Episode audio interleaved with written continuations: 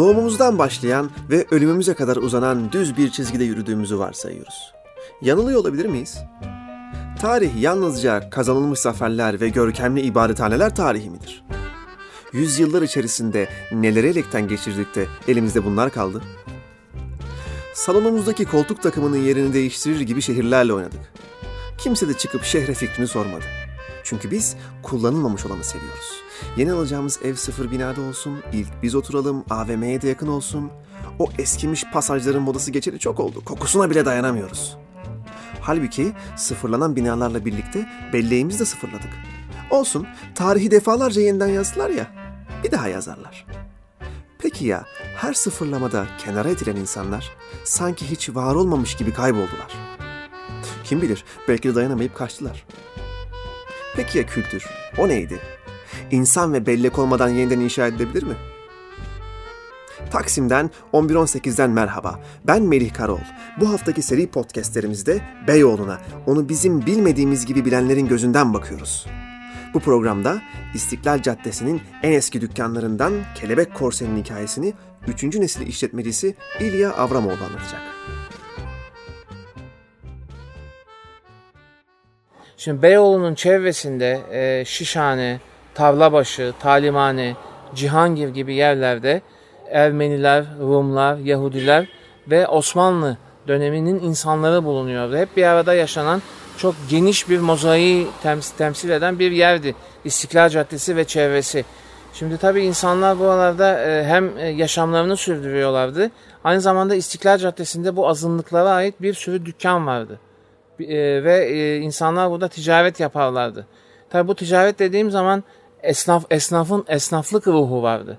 Gelen müşteriyi memnun etmek. Tabii ki para kazanma derdi de vardı. Fakat öncelikle gelen müşteriyi memnun etmek e, ve esnaflığın ruhunu alışverişe yansıtma olayı söz konusuydu.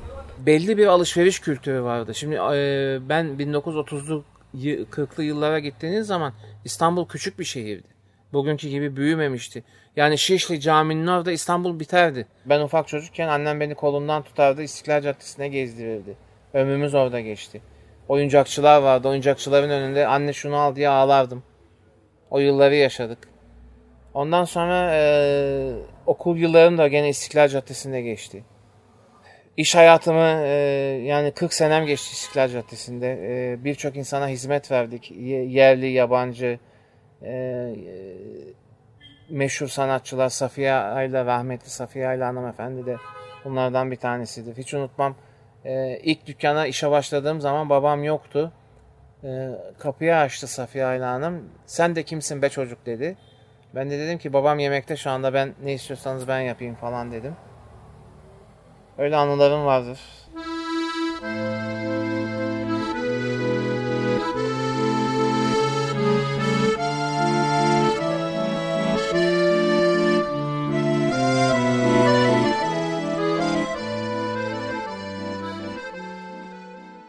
Ben 55 yaşındayım. 40 yaşından yani 15 e, yaşından beri İstiklal Caddesi'ndeyim. 40 senem geçti. Aşağı yukarı ne olduğunu biliyorum. Ondan öncesi babam vardı rahmetli. Onun arkadaşları vardı. Dükkana gelip sohbet ederlerdi. Aşağı yukarı Beyoğlu'nda e, yani 1920'ler, 30'lar, 40'lar, 50'ler hangi dükkanların olduğunu aşağı yukarı biliyorum. Neler yaşandığını. Mesela e, biz korse mağazasıydık. 1930'lu yıllarda Kelebek Korse mağazası açıldığı zaman İstiklal Caddesi'nde Ovagimyan, Roseto, Korse Melek, e, Real Korse ve adını bilmediğim 12 tane korseci vardı. 12 tane korseci. Bu 12 tane korseci yıllar içerisinde yok oldu. Yani bu sadece korsecilik mesleği. Oyuncakçılar vardı İstiklal Caddesi'nde. Bon Marché vardı. Japon mağazası vardı. Bunlar da tarihi dükkanlardı. Bunlar da yok edildi. Ne bileyim Mayer, Pastellas, Lazaro Franco, yani Sümerbank mağazası. Sümerbank mağazası bugün hamburgerci oldu. E, yüzlerce hamburger satılıyor orada. Halbuki Sümerbank mağazasına girdiğiniz zaman tarihi bir dükkandı. E, yani rafları, yerler tahtaydı. E, yani e, tarih kokuyordu içeri girdiğiniz zaman. Orada kumaş satılıyordu, ayakkabı satılıyordu. Yani Sümerbank fakir insanların alışveriş yaptığı ucuz ürünlerin satıldığı, ucuz ama kaliteli ürünlerin satıldığı bir yerdi. O Sümerbank mağazası tarihi dokusunu mahvettiler. Oda Kule. Oda Kule eskiden Karman pas pasajıydı. O da tarihi bir yerdi. Orayı da yok ettiler. Evine devasa bir kule diktiler. Ne bileyim emek sinemasını yok ettiler. Alkazar sinemasını yok ettiler. Lüks sineması vardı yok oldu. Saray sineması vardı yok oldu. Tarihi sinemaları kapattılar. Ta mesela e, İnci İnci Pastanesi kapandı. Yani yıllar boyunca e, tarihi bir dekoru da vardı. Yani şimdi o dekor sadece dükkanı kapatmıyorsunuz. İçindeki dekoru da yok etmiş oluyorsunuz. Öyle kaç tane dükkan kaldı? O eski dekora sahip kaç tane dükkan kaldı? Bakın İsviçre'de pardon İsviçre Avusturya'da 1700'lü yıllardan kalma bir eczane var. Benim bir müşterim söylemişti. Ve belediye orayı özel koruma altına almış. Hiç kimse dokunamaz oraya. Bunun gibi dükkanların özel koruma altına alınması gerekir. Ne oldu? Tarihinizi kaybettiniz. Birinci pastanesi bir daha geri gelmeyecek. Bir emek sineması bir daha geri gelmeyecek. Bir Rebul eczanesi bir daha geri gelmeyecek. Bir Robinson Crusoe kitap evi bir daha geri gelmeyecek. Bir kelebek korse mağazası bir daha geri gelmeyecek.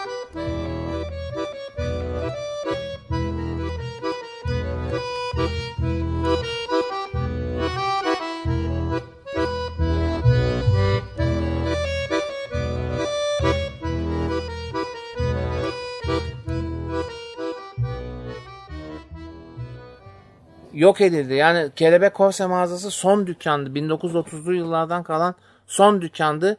Hiç kimse o dükkanın ayakta kalması için yani yetkililerden bahsediyorum. Gereken desteği vermedi. Yıkıldı gitti dükkan. Yani yapacak bir şey yok. Ben çok yani hem yasal süreçte çok büyük çaba sarf ettim ama gücüm yetmedi. Mesela Kelebek Korse mağazası 100 yıllık dekora sahipti.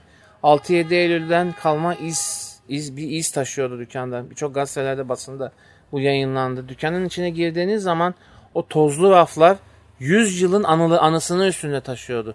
O dükkanı yok etmek yani bit, yani şey yapma gerçekten çok yazık oldu. Ben biz işimizi kaybettik. Yani yıllardır Beyoğlu'nda yaşadığımız alışkanlığımızı kaybettik ama Beyoğlu da Kelebek Korse mağazasıyla birlikte bir tarihi kaybetti. Gerçekten e, yani e, sıkıntılı yani Beyoğlu için sıkıntılı bir olay. Bir sembol dükkanı kaybetmek. Mesela bizden önce e, Zaharyadis diye bir firma vardı. Pek, pek insan hatırlamaz. E, bizim dükkanın tam karşısında sağ köşesinde e, bayağı büyükçe 400-500 metrekare civarında büyükçe bir e, firmaydı. Kuruluş 1850.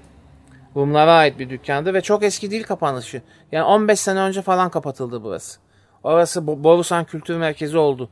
Ee, Şimdi o dükkan e, Rum bir aileye ait 150 yıllık bir dükkandı. Türkiye'nin en kaliteli iç çamaşırları, beyaz iç çamaşırları, yün çamaşırlar, çeyizlik, battaniye, ne bileyim ben e, pike, e, 90 derece kolonya. Dünyanın hiçbir yerinde 90 derece kolonya yoktur.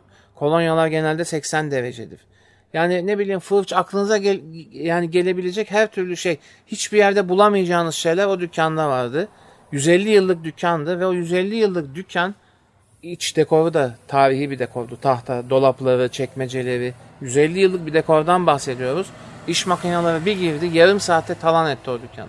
Yok etti. 150 yılı yarım saatte yok ettiler. O zaman babam hayattaydı. Ağlayarak seyrettik. Yani 150 yıllık bir tarihin yok edilişini biz ağlayarak seyrettik.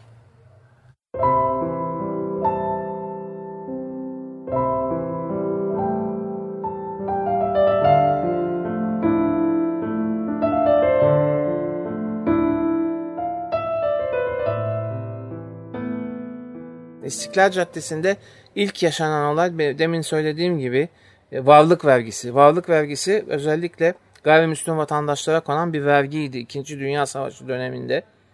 Ve e, çok büyük sıkıntılar çekildi o parayı ödemek yani o vergiyi ödemek için.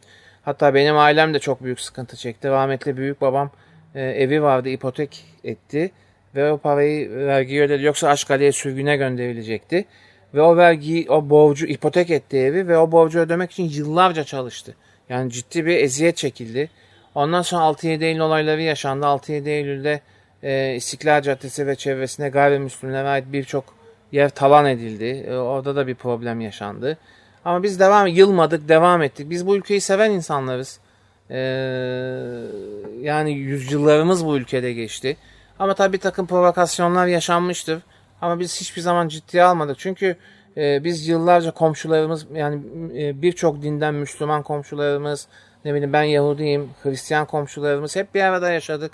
Annelerimiz, babalarımız birbirimize gidip geldik. E, komşuluk ilişkilerimiz, arkadaşlık ilişkilerimiz hep üst düzeydeydi. Onun için yani bir, bir takım provokasyonlar yaşansa da her zaman biz bu ülkenin bir parçası olarak kendimizi kabul ettik. Hep öyleydi. Bundan sonra da e, öyle olacak zaten ama tabii e, yaşanan sıkıntıları da unutmak o da doğru değil. Yani ortada yaşanan sıkıntılar var. Bu 6-7 Eylül'de dediğim gibi talan edildi ama biz devam ettik. Ondan sonra İstiklal Caddesi e, yavaş yavaş rant yani insanların gözü açıldı. Çünkü çok ciddi nüfus gelmeye başladı İstanbul'a. Bu şekilde Beyoğlu kabuk değiştirmeye başladı. Ve e, daha sonra e, gelen esnaf rantsal değişime kurban edildi. Ve zincir mağazalar geldi Beyoğlu'na. Şimdi bugün ben size bir yerden daha bahsetmek istiyorum. Gene İstiklal Caddesi. E, ne Hacopulo Pasajı. Tarih kokan bir yer. Mesela orada eski bir dükkan vardı. Şapkacı Katya. O da çok eskidi. Oraların oraların en eski dükkanlarından biridir. Ve orası da yok olma tehlikesi yaşıyor. Nasıl yaşıyor? Ee, mirasçıları yoktu. Birdenbire mirasçılar çıkmış ortaya. Ve mahkemelik mahkeme süreçleri var. O mahkeme süreçlerinin sonunda o pasajın yıkılıp AVM olma ihtimali var. O günah çok büyük günah işlenecek. Eğer orası yıkılıp AVM yapılırsa çok büyük günah işlenecek.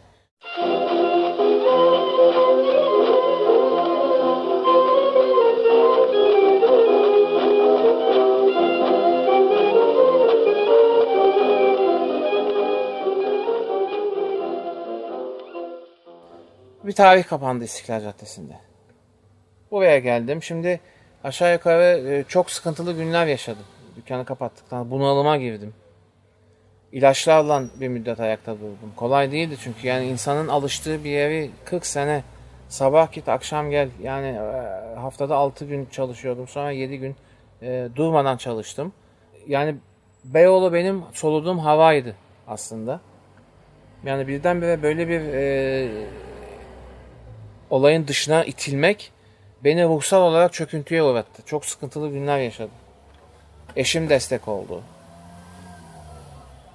Arkadaşlarım destek olmaya çalıştılar. Ee, ve bir takım arayışa geçtim. Yani kendime uygun dükkan nerede bulabilirim diye. Tabi fazla param da yok. Yani çok çok az bir param vardı İstiklal Caddesi'nden çıktığım zaman. Tabi çocuklarım var okuyor. Onların eğitimi ben mesulüm. Sonra arkadaşlarımın da desteğiyle bu dükkanı bulduk. Bu dükkanı tek başıma açmadım. Ortak açtım. Çünkü tek başıma böyle bir dükkan açacak gücüm yoktu. Bir ortak arkadaşla beraber bu dükkanı açtık. Tutunmaya çalışıyorum. Yani ayakta durmaya çalışıyorum. Tabii Beyoğlu'ndaki gibi iş değil. Yani e, bir de buranın bir özelliği var. E, çok insan yaz aylarında yazlığa gider. Ben yaz başında açmıştım bu dükkanı burada. E, şimdi yazlıktan yazlığa gittikleri için çok e, yazın çok kötü geçti. İyi geçmedi. Kışın daha iyi geçmesini bekliyorum. Umuyorum. Ayakta kalabilmek için. Yani bu bir savaş, ekmek parası savaşı, e, nafaka savaşı. Direnmeye çalışıyorum. Başarır mıyım, başaramaz mıyım zaman gösterecek. Başarmaya çalışıyorum. Var gücümle çalışıyorum. Yani başaramazsam belki de biz de gideceğiz Türkiye'den. Yani e, ailece İsrail'e de gidebiliriz. Öyle bir ihtimal de var. Bilemiyorum yani, bilmiyorum.